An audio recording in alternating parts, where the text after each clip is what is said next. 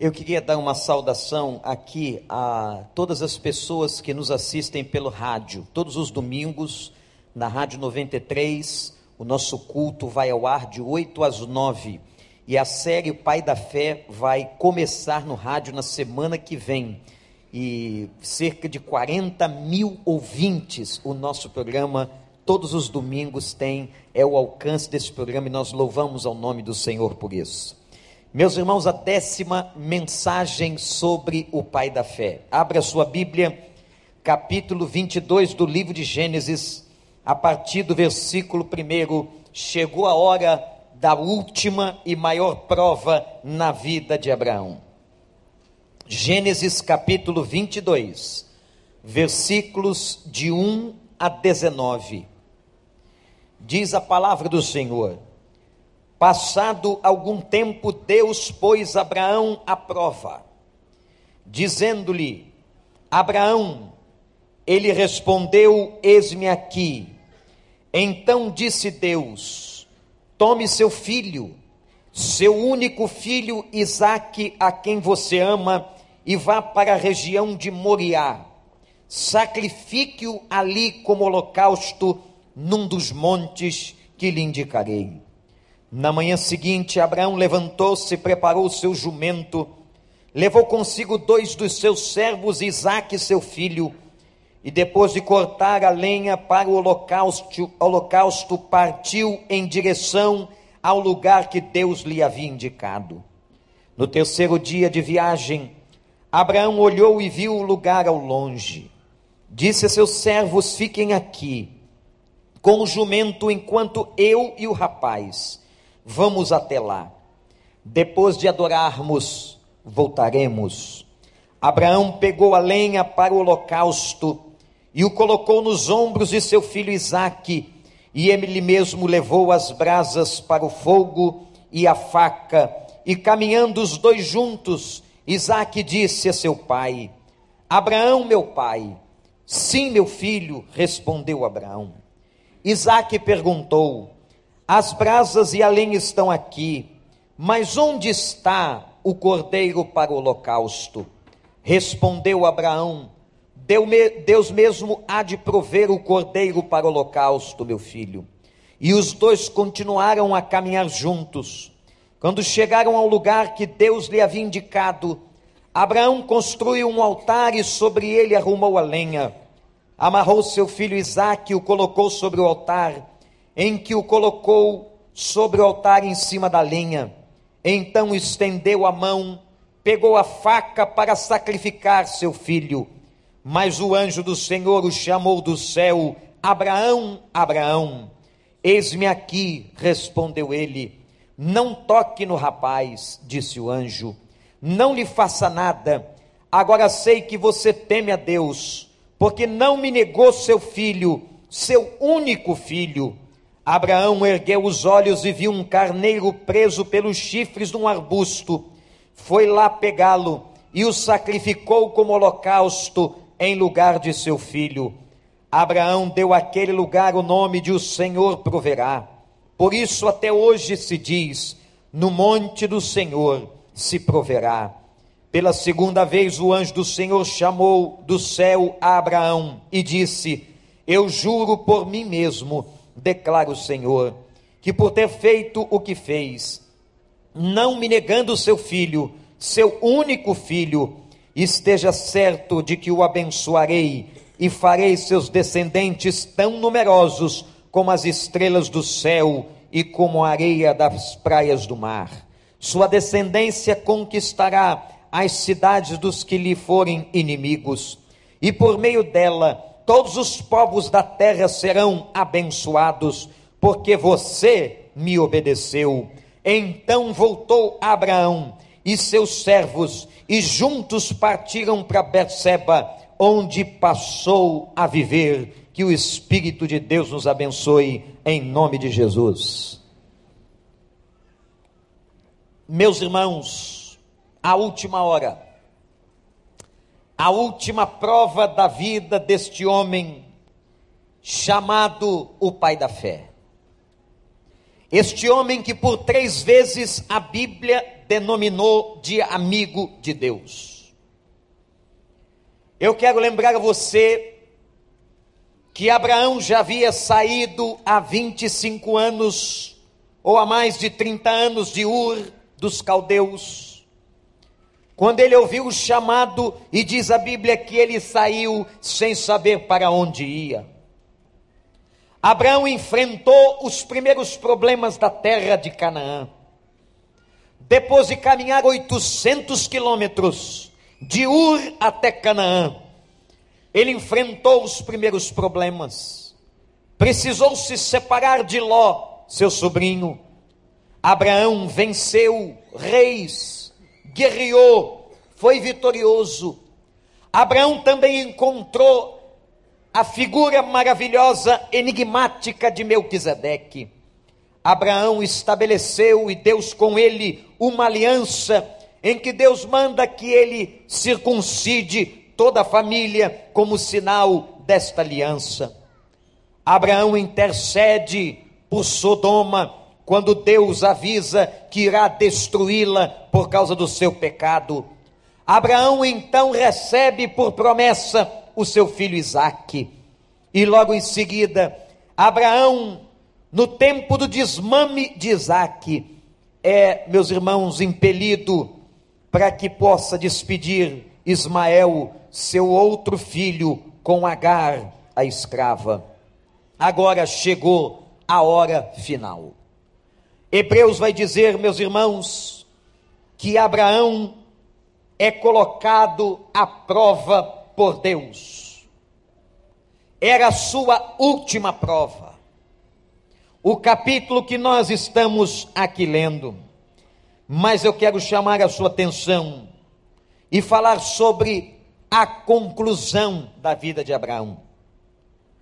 Mais quatro episódios depois desse vão encerrar a história deste homem extraordinário, desta biografia fantástica na Bíblia Sagrada. Sara, sua mulher, morreu logo após este capítulo que acabamos de ler aos 127 anos. E Abraão, diz a Bíblia, viveu o seu luto no capítulo 23. Agora, meus irmãos e irmãs, no capítulo 24, Abraão vai buscar uma esposa, como era de tradição da família, para seu filho Isaque. Depois de buscar uma esposa para Isaque, que já estava no tempo do casamento, pasmem, com mais de 100 anos, Abraão se casou de novo. Você pode crer nisso? Você tem fé para crer nisso? O homem não só se casou de novo, e vejam o nome da mulher nova de Abraão depois da morte de Sara, Ketura. Coloca o N e você vai entender o que aconteceu ali uma quentura de amor extraordinária, que Quetura e Abraão tiveram ainda seis filhos. Está anotando isso aí? Depois ainda dos cem anos de idade. Meus irmãos, louvado seja Deus pela vida desse sujeito. O pai da fé. Diz a Bíblia que no capítulo 25, aos 175 anos. Abraão então morreu em boa velhice. Cada um desses quatro episódios nós poderíamos trazer uma palavra. Mas eu quero agora falar, meus irmãos, sobre esta experiência com Isaac. Talvez uma das experiências mais difíceis de se entender um dos textos mais lindos de toda a Bíblia. Quando Deus agora pede a Abraão que lhe entregue o filho que ele havia prometido. O filho pelo qual ele esperou 25 anos. O filho que Deus reiterou em dizer que era o filho da promessa. O filho que era do ventre da sua amada esposa Sara o filho que cumpriria tudo aquilo que Deus havia planejado para a descendência de Abraão. Agora, meus irmãos, inexplicavelmente, Deus pede a Abraão que devolva ou que entregue o seu filho num sacrifício e num holocausto. Não é, meus irmãos, alguma coisa estranha aquela época, porque aquela época em muitas religiões, inclusive da Mesopotâmia, de onde viera Abraão, havia sacrifícios de crianças. E agora, neste momento, Abraão sabe o que Deus está pedindo. Abraão sabe exatamente o preço daquilo que lhe está sendo solicitado. O filho da promessa deveria ser sacrificado num altar, e Abraão, meus irmãos, vai exatamente obedecer a este pedido. Eu estava lendo um teólogo comentarista do Velho Testamento que vai dizer uma coisa espetacular. Ele diz assim, e vale a pena você guardar esta frase, porque ela é de profunda e grande sabedoria. Ele disse: a loucura de Deus é sabedoria ainda não descoberta. A loucura de Deus, ou aquilo que nos parece louco, aquilo que nos parece inexplicável, se veio de Deus, um dia será revelado como uma grande sabedoria, um grande ato de sabedoria do nosso Deus, porque o nosso Deus não erra. Você crê nisso? O nosso Deus é um Deus inigualável, é um Deus que nunca pecou, é um Deus que não erra, é um Deus que não mente. Nada de nenhuma palavra humana que possa falar deste Deus podemos exprimir o que ele significa para nós. O nosso Deus não erra, o nosso Deus não falha, o nosso Deus quer o melhor para nós, o nosso Deus é bom. Por mais difícil que nós não entendamos o que está acontecendo, como eu disse hoje pela manhã. E agora Deus pede uma prova de amor, uma prova de fé. E eu quero que você preste muita atenção e aplique isso na sua vida. Por que foi que Deus pediu a Abraão que sacrificasse Isaque? Na verdade, o que Deus está pedindo a Abraão é o centro do seu coração. O que é mais importante? Vejam que coisa linda na Bíblia. O que é mais importante? A promessa que Deus fez ou o Deus da promessa? Quando Deus colocou um sonho no coração de Abraão, quando Deus lhe deu a promessa de uma descendência, e dessa descendência nasceria o Messias. E de Abraão as bênçãos do Senhor se cumpririam na pessoa e na figura de Jesus. Meus amados irmãos e irmãs, Talvez a promessa tenha se tornado a coisa mais importante. Talvez a promessa ocupasse o trono e o centro da vida, da mente e do coração de Abraão. Quando eu olho para esta passagem e mediante esta reflexão, eu fico pensando nos nossos dias. Dias, meus irmãos e minhas irmãs, em que as bênçãos são mais desejadas do que aquele que abençoa. As pessoas estão procurando mais serem abençoadas e correndo atrás da bênção do que terem uma experiência com o abençoador. Eu quero dizer a você, nas palavras do profeta Abacuque, que de uma maneira extraordinária e poética, ele disse: Pode me faltar tudo nesta vida, pode ser que o gado não esteja no pasto, as árvores não estejam carregadas dos seus frutos, não haja na minha dispensa qualquer mantimento, esteja aparentemente me faltando tudo, eu ainda assim louvarei o nome do Senhor, porque Ele é a pessoa mais importante que tem que estar no centro do nosso coração. Você acredita nisso? Então aplaude e glorifique o nome do Senhor.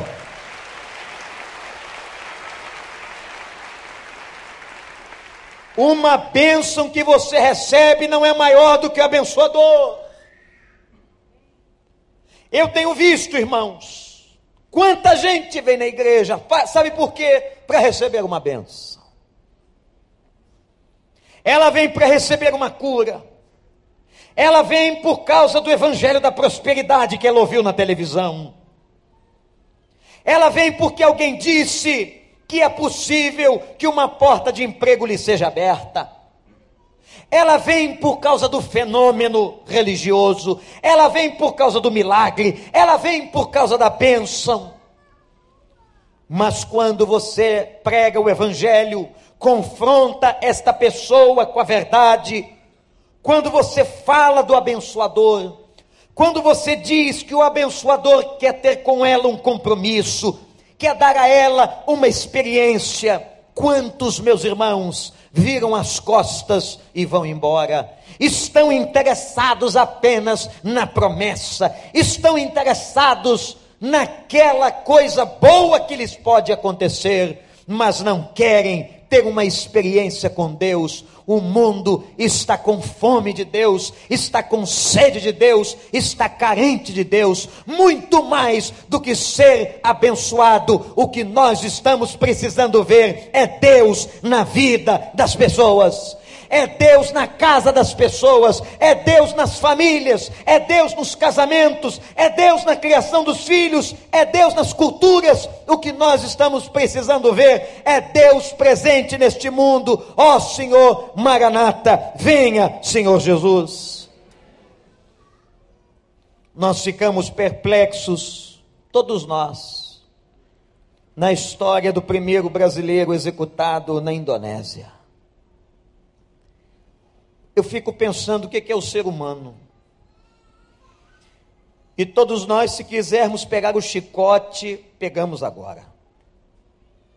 Pegamos o chicote, vamos dizer traficante, homem mau, levando maldade aos jovens e adolescentes da Indonésia, quebrando as leis de uma cultura, fazendo aquilo que aquele país não permite por outro lado, você se senta na cadeira dos direitos de um homem de uma mulher, nos direitos humanos, e pergunta qual é a cultura, qual é a lei, qual é a prática social, quem tem autoridade para executar a vida de uma pessoa.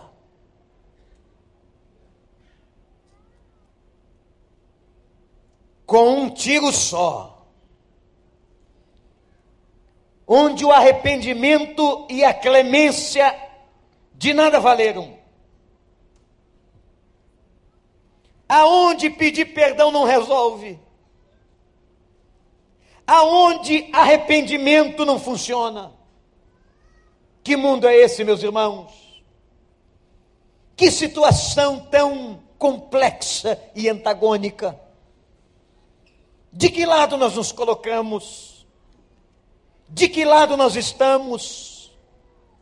Muitas vezes estamos do lado do chicote, mas outras vezes estamos do lado de lá, do lado da misericórdia. O fato é, meus irmãos e irmãs, amigos que estão aqui, que falta Deus na vida das pessoas, que falta Deus nas leis das culturas, que falta Deus no conhecimento, e me veio à cabeça um dos dez mandamentos estipulados por Deus na Bíblia, que diz assim: Não matarás. Graças a Deus, que o nosso Deus é o Deus da misericórdia. Graças a Deus, louvado seja o nome dEle porque eu posso errar, mas mediante um coração contrito e quebrantado, o Senhor não rejeita. Quantos de nós aqui nessa noite já pecamos, já reconhecemos os nossos pecados, mas sentimos a graça, o perdão e a bondade de Deus? Você pode levantar sua mão de onde você está? Já experimentou isso? Você já experimentou? Levante sua mão e dê um aleluia onde você está. Você já foi perdoado por Jesus? Aqui na Bíblia, aqui na Escritura, ele diz assim: Deus não rejeita um coração quebrantado e contrito. O Senhor não despreza, mas Ele concede graça. A fraqueza de Deus, se eu posso usar esta palavra, se eu posso dar nome a isso, a fraqueza de Deus é um coração arrependido, é um coração choroso, como aquele ladrão na cruz. E ele disse: Hoje mesmo estarás comigo no paraíso. Para aquela mulher pega em flagrante adultério, ele disse: Vai, minha filha, e não peques mais. O nosso Deus, gente, é o Deus da segunda chance. Louvado seja. O Deus de muitos povos não dá segunda chance. A cultura dos homens não dá segunda chance. Mas Jesus Cristo é o Deus da segunda chance. Por isso que é importante você conhecer esse Deus. Gente, as bênçãos vêm a reboque, as bênçãos vêm depois. O segredo é conhecer a Ele, o segredo é ter intimidade com Ele, o segredo é entender a Ele e todas as outras coisas nos serão acrescentadas. Eu creio nisso. Louvado seja o nome do Senhor. Abraão, eu quero o filho. O que Deus queria, na verdade, era o centro do coração, a entrega daquilo que ele mais amava o que ele mais amava. Ele já tinha perdido Ismael. Ele já tinha expulsado. Obediente foi. Mas o afeto estava lá, o sentimento. Como qualquer um de nós, como qualquer pai sentiria, de ter dispensado Ismael talvez aos 17 anos de idade. Abraão já tinha deixado a sua terra. Abraão esperou 25 anos por aquele filho. E agora, chegando à sua adolescência, Deus pede o que ele tem de mais importante: renúncia, resiliência, entrega é tudo isso que Deus está pedindo a Abraão. É a última e mais importante prova do pai da fé. E como não é diferente, você que tem acompanhado esta série, como não é diferente, Abraão obedece. Abraão corta lenha. Abraão pega dois servos e Deus ainda disse assim: Imagina, você vai para a região de Moriá. E quando você chegar na região de Moriá, você vai encontrar um monte. A palavra Moriá no hebraico significa prover, provimento. Jeová Jireh, o Deus que provê. E assim diz a Bíblia por três dias. Três dias. Abraão caminhou com uma sentença de morte na sua cabeça. Levou os dois servos, colocou a lenha nas costas de Isaac. O menino que agora era mais forte do que ele, levou aquilo que lhe cozinharia a vida. E por três dias, Abraão caminhou até a região de Moriá. Por que Moriá? Tudo que Deus faz tem propósito. A Bíblia é linda. as conexões da história. Presta atenção, você que ama a palavra. Segundo livro das Crônicas, capítulo 3, versículo 1. Vai dizer que foi exatamente na região de Moriá que um dia o rei Davi comprou a era do Jebuseu Araúna. Ele comprou a era de Araúna, a fazenda, e ele sonhou, dizendo assim: Nós moramos em casas, vamos construir uma casa ao Senhor, vamos construir um templo.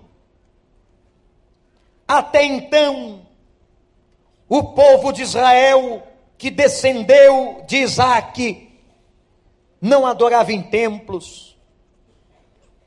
Mas Deus diz a Davi: não é você, Davi, que vai construir, porque você foi valente guerreiro e de mãos sanguinárias. Quem vai construir é teu filho Salomão. E Salomão, irmãos, ergue exatamente em Moriá, na região comprada pelo seu pai, na fazenda que Davi comprou, ele ergue o templo que nós conhecemos na Bíblia, que foi o primeiro templo da história de Israel ao Senhor. Naquela montanha, vejam a conexão e a beleza da Bíblia. Naquela montanha, onde Abraão ofereceria o seu filho em sacrifício, Anos depois, os israelitas ofereceriam vários sacrifícios em nome de Deus. O que é a história? Abraão obedeceu. Pareceu a Abraão, talvez naquele momento, que o futuro estava sem sentido. Pensem comigo, por que, que eu saí de Ur? Por que, que eu esperei 25 anos por um milagre em minha mulher Sara, que era estéril? Porque ouvi tantas vezes, inclusive de Melquisedeque, que Deus me abençoaria, que Ele estaria comigo todos os momentos. Se agora, ao matar Isaac, o futuro da promessa, o futuro da história, o futuro de tudo que Deus me disse, está aparentemente comprometido. Mas nada disso, meus irmãos, senhores e senhoras, impediu Abraão de obedecer. Eu quero dizer uma coisa para você. Talvez esta seja a palavra que sintetize o que Deus espera da nossa vida. Olhe para mim. Obedeça. Obedeça. Obedeça. Obedeça. Obedeça. E Deus vai honrar a tua obediência. Eu não conheço um homem, uma mulher de Deus, um jovem, uma criança, ou um adulto, ou um ancião que tenha obedecido a Deus e tenha se decepcionado. Obedeça ao Senhor e Deus vai completar a promessa na sua vida. Obedeça ao Senhor e Ele vai te honrar. Obedeça ao Senhor, mesmo que isso seja contrário aos teus desejos, e Deus vai derramar graça e misericórdia e vai fazer com que as promessas que Ele tem para você e sua sua família se cumpram em nome de Jesus. Obedeça. Mas, pastor, eu não quero obedecer. Obedeça. A Bíblia não manda você querer para obedecer. A manda a Bíblia, a Bíblia manda você obedecer. Ela não manda você dizer assim, quando eu senti, esse negócio é engraçado, não é? Eu não estou sentindo nada. Meu filho, estou falando que a Bíblia diz para você obedecer. Eu não estou sentindo, eu tenho que sentir, pastor. Tu tem que sentir o couro no lombo. tu tem que sentir a chicote do céu. Deus está dizendo para você: obedece, meu filho. Não fica na teimosia. Eu já te disse para você caminhar por aqui, eu já te disse para você deixar esse relacionamento, eu já disse para você fazer assim, para você ser honesto, você ser fiel. Deus está dizendo e está falando com você, e nós, meus irmãos, arrumamos uma série de desculpas para não obedecer. A palavra dessa noite é obedeça, mesmo que você não entenda, obedeça, mesmo que você não esteja sentindo no coração porque a gente não vive de sentimentos, porque o coração é engadoso. Obedeça e Deus vai te honrar. Interessante que agora, quando Abraão caminha três dias, ele vê o monte. Deus deve ter revelado, ele chega na região, ele vê a região de Moriá, e ele agora quer ficar sozinho com Deus e com seu filho. Ele vira para os empregados, meus irmãos, isso é lindo demais. Depois que ele avistou Moriá, ele diz para os servos assim: fiquem aqui. Sabe o que eu vou fazer? Eu vou matar o um menino. Foi isso que ele disse? Ele disse assim: Eu vou adorar. Que coisa estranha, gente. Que homem espetacular, que pai da fé, extraordinário. Obediência é adoração. Fazer o que Deus manda é adoração.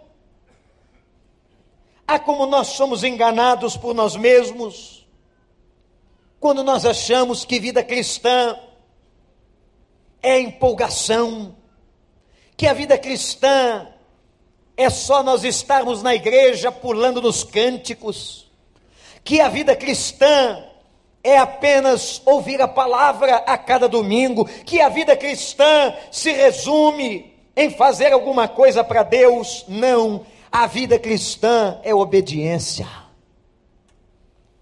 Adorar a Deus é obedecê-lo. E foi por isso que quando Jesus encontrou aquela mulher samaritana, ele vai dizer a ela: Minha filha, o Pai está procurando adoradores que o adorem em espírito e em verdade. Adoração não é no Monte Gerazim, nem no Monte Jerusalém. Adoração é para quem tem o coração na presença de Deus. Adoração é obediência. Adoração é resiliência, adoração é entrega, adoração é renúncia, adoração é deixarmos tudo. O que, que adianta você sair deste culto daqui a pouco e chegar lá do lado de fora e não obedecer a Deus? Para onde foi a nossa adoração? O que Ele espera de nós é vida. Adoração não é um ato, adoração é estilo de vida. Eu adoro quando eu vou para o trabalho, eu adoro quando eu entro na universidade, eu adoro quando eu estou conversando com o vizinho, eu adoro quando eu estou servindo a Deus, eu adoro em todos os momentos da minha vida. Adoração é um estilo de vida. Não confunda adoração com cantar louvores. Adoração é muito mais do que isso. Adoração é andar com Ele. Adoração é ter intimidade com Ele. Adoração é obedecer ao nome dEle. A pergunta que eu faço a você, e só você pode responder no fundo do seu coração: você tem adorado a Deus de verdade? Você tem sido um crente obediente? Ou você vem na igreja e continua fazendo o que a carne pede? Continua no pecado, continua na desobediência. Servos, fiquem aqui, porque eu vou obedecer, eu vou adorar. E disse Abraão: no versículo 5, isso é lindo. Depois que nós adorarmos, eu e Isaac, nós voltaremos. Louvado seja o nome do Senhor. Esse homem tem muita fé. Esse homem teve uma intimidade com Deus. Ah, meus irmãos, se posso usar esta expressão, que coisa invejável. Eu queria ter uma fé assim. E fico pensando, meu Deus, como é que a gente desenvolve isso? E Deus respondeu durante toda essa série: é no joelho, é na submissão, é obedecendo, é negando a si mesmo, é tomando a sua cruz, é não sendo murmurador, é crendo, apesar das falhas, apesar da pequenez, apesar da incredulidade, a fé de uma pessoa, a sua fé pode se desenvolver, e eu oro a Deus para que Deus aumente a nossa fé para que Deus aumente a nossa confiança. Ele deixou os servos e agora só ele e o Isaac. Você está conseguindo me ver? Vem aqui, meu filho.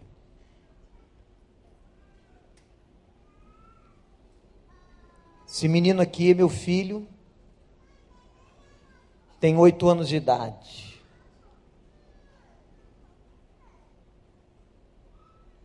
Talvez você esteja se lembrando do seu. E Deus disse a Abraão: queima ele na fogueira e me entrega. O que você faria?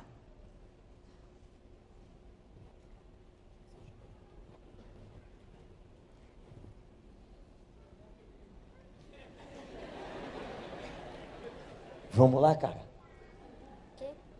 Vamos para a fogueira?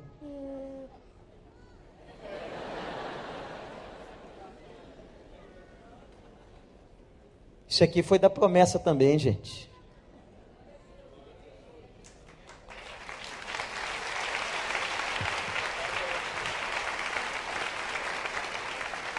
Eu recebi uma promessa de Deus, eu era solteiro.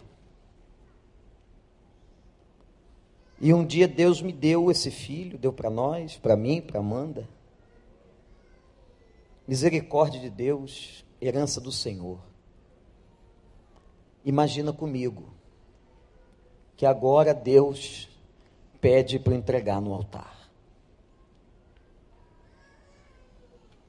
Você imagina o frio na espinha e veio então um momento mais doloroso da história, quando o menino olhou para o pai e disse: Pai, eu estou levando a lenha nas costas, nós já estamos caminhando há três dias, nós vamos fazer um sacrifício a Deus, o Senhor já me disse, mas onde está o cordeiro? Pai, onde está o cordeiro? A mesma resposta que Abraão deu aos dois servos. De outra maneira, ele diz a mesma coisa para o filho: Deus proverá. Que palavra! O que Abraão está fazendo é vislumbrando a ressurreição. Que momento da história, que momento da Bíblia. Abraão acreditou que Isaac voltaria vivo. Mesmo se ele tivesse que cravar o cutelo em Isaac, se ele tivesse que espargir o sangue do filho, ele tinha dito aos dois servos e ao filho: Deus proverá. Nós vamos voltar, meu filho, porque o Deus da promessa não falha. Porque o Deus que prometeu fazer uma grande nação, não vai falhar. Nós vamos voltar, nem que eu te mate, você ressuscitará.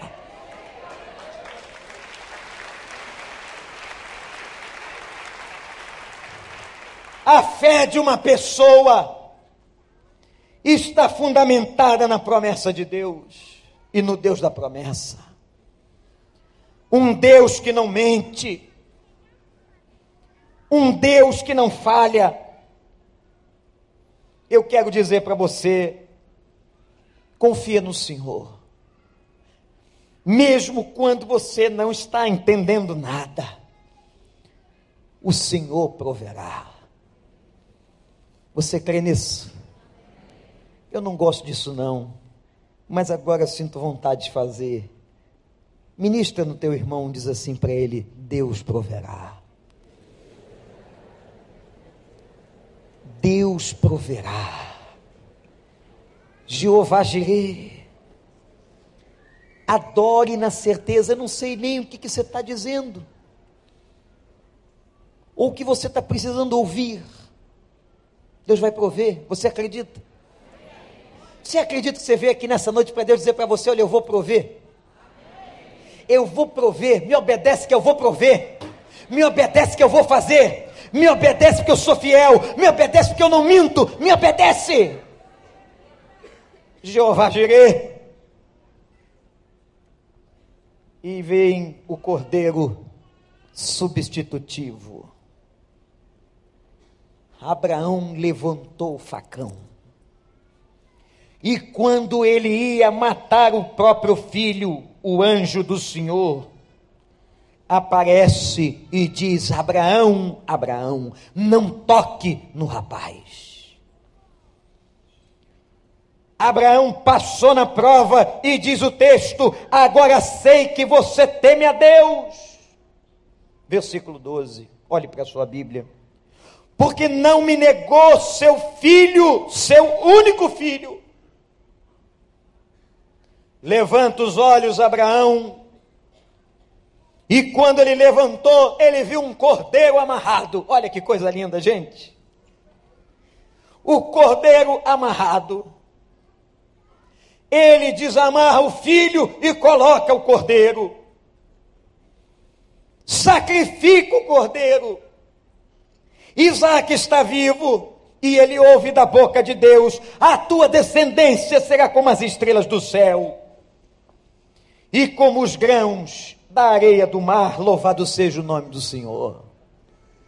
Você sabia que a ciência perguntaram a um cientista qual era ou qual seria o número total das estrelas. E ele fez uma análise interessantíssima com toda aquela especulação do conhecimento humano e disse: a conclusão que chegamos é que as estrelas não estão em número como nós imaginávamos. E ele diz assim: as estrelas do céu são como os grãos de areia do mar. Ele usa uma expressão que, sem saber, estava na Bíblia Sagrada. Meus irmãos, a promessa de Abraão foi cumprida através da vida de Isaac, e da linhagem de Isaac veio o Cordeiro de Deus que tira o pecado do mundo. Eu quero mostrar para você paralelismo entre a figura de Cristo Isaac, Abraão e Deus. Anote.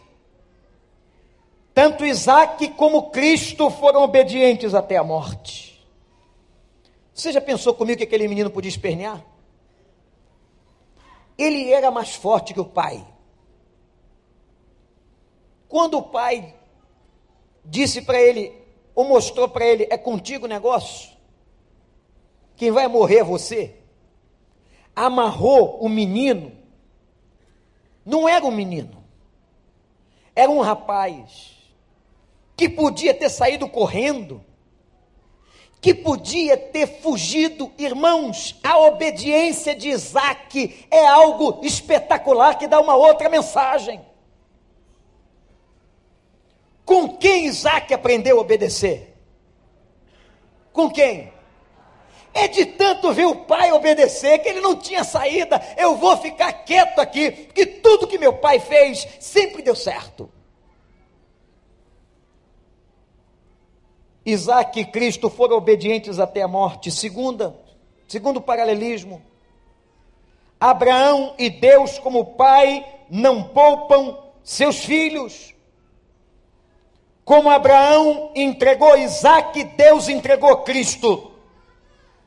Terceiro, o cordeiro substituto que aparece para Abraão é a imagem da figura de Cristo que morreu pelo meu e pelo seu pecado. Nós deveríamos ter estado na cruz, nós merecíamos a crucificação, mas o Cordeiro de Deus morreu crucificado por mim e por você. A substituição aconteceu. Louvado seja o nome do Senhor. O quarto paralelismo é que Isaac e Cristo, tanto Isaac como Cristo, foram restaurados. O Cristo que nós acreditamos, olha para mim, meu amigo, meu querido visitante, você que está na internet, de uma outra religião, o Cristo que nós acreditamos não está pendurado no madeiro, o Cristo que nós acreditamos não tem túmulo, o Cristo que nós acreditamos ressuscitou, está vivo, merece toda a honra, toda a glória e todo louvor. E tudo isso por causa da fé e da obediência de Abraão. Ele passou na prova.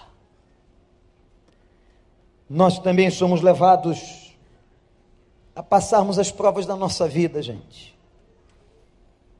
Obedecer é o segredo. E por causa da obediência de Abraão, nós estamos aqui. Depois veio aquele povo depois veio a história de Israel.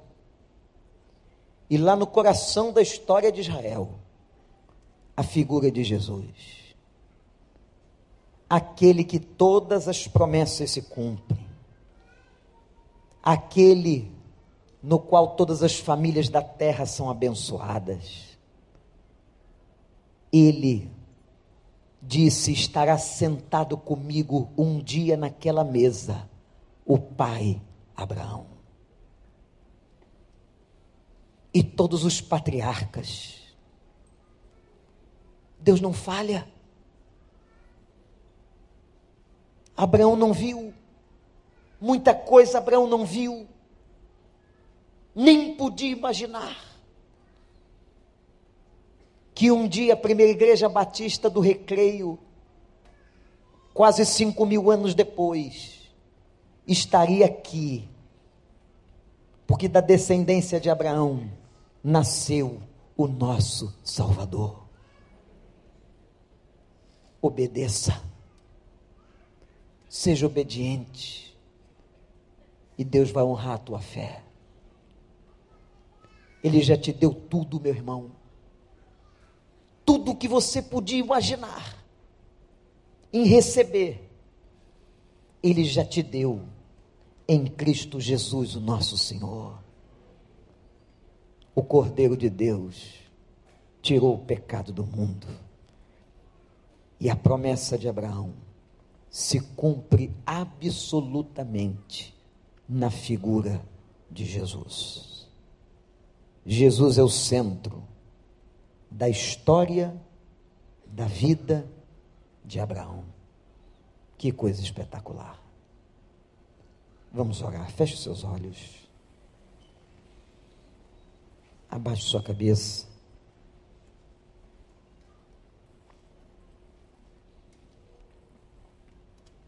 Eu quero dizer para você que Deus hoje está pedindo a coisa mais importante que você tem. Talvez você pergunte, pastor, Deus quer o que de mim? Deus quer o meu dinheiro, Deus quer um filho meu ou todos eles. Deus quer os meus bens materiais. Não, não, não. Sabe o que Deus quer de você? Ele quer sentar no trono do teu coração. Ele quer dizer para você que o mais importante não são as bênçãos, mas é Ele mesmo. Que o maior presente que o ser humano pode receber é a presença dEle. Eu quero que você pense agora, meu caro amigo, quem é que está no centro da tua vida? Talvez você diga assim, pastor, no centro da minha vida está a religião que meus pais me ensinaram. Ou talvez você diga: no centro da minha vida está o dinheiro e os bens materiais.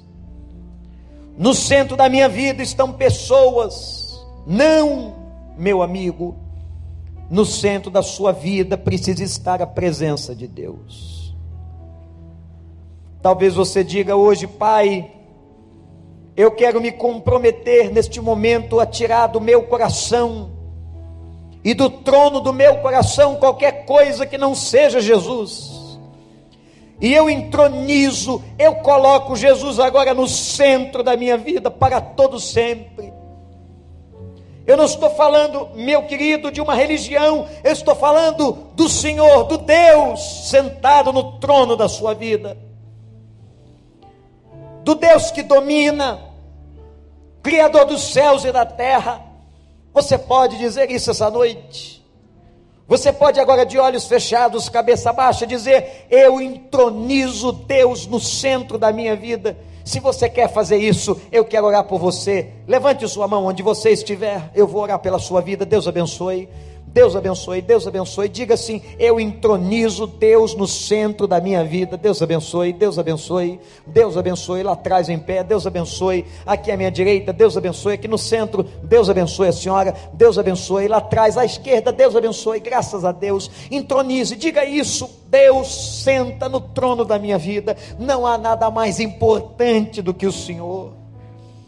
Ah, meus irmãos, eu quero convidar a todos neste momento que nós não nos movimentemos, mas todos fiquem em pé na presença de Deus.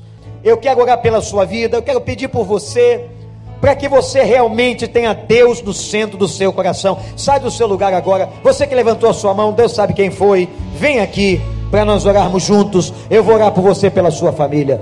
Pode vir, meu jovem, podem vir, meus jovens. Pode chegar aqui, graças a Deus, bem pertinho, pode vir bem pertinho.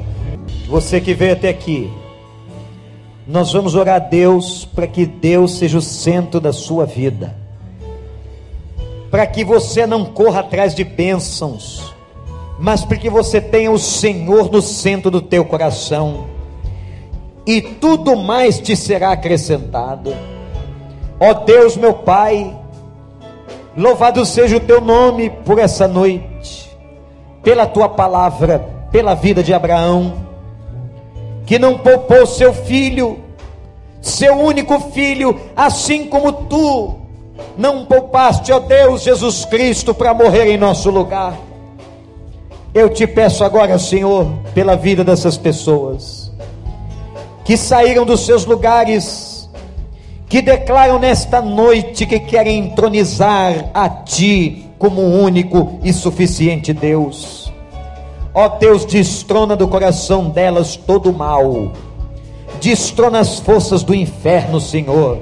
Destrona o poder das drogas, do álcool, da separação, da desgraça. E que Jesus Cristo sente-se na vida e no trono da vida de cada uma delas. Que Ele seja Senhor. E que a vida deles, ó Deus, a partir de hoje, seja uma vida nova transformada na certeza da tua presença. Batize-os com o Espírito Santo, Senhor. Traz o fogo do alto e que nunca mais suas vidas sejam as mesmas. Para a honra e glória do teu nome, nós entregamos no altar a vida dessas pessoas e das suas famílias, em nome de Jesus.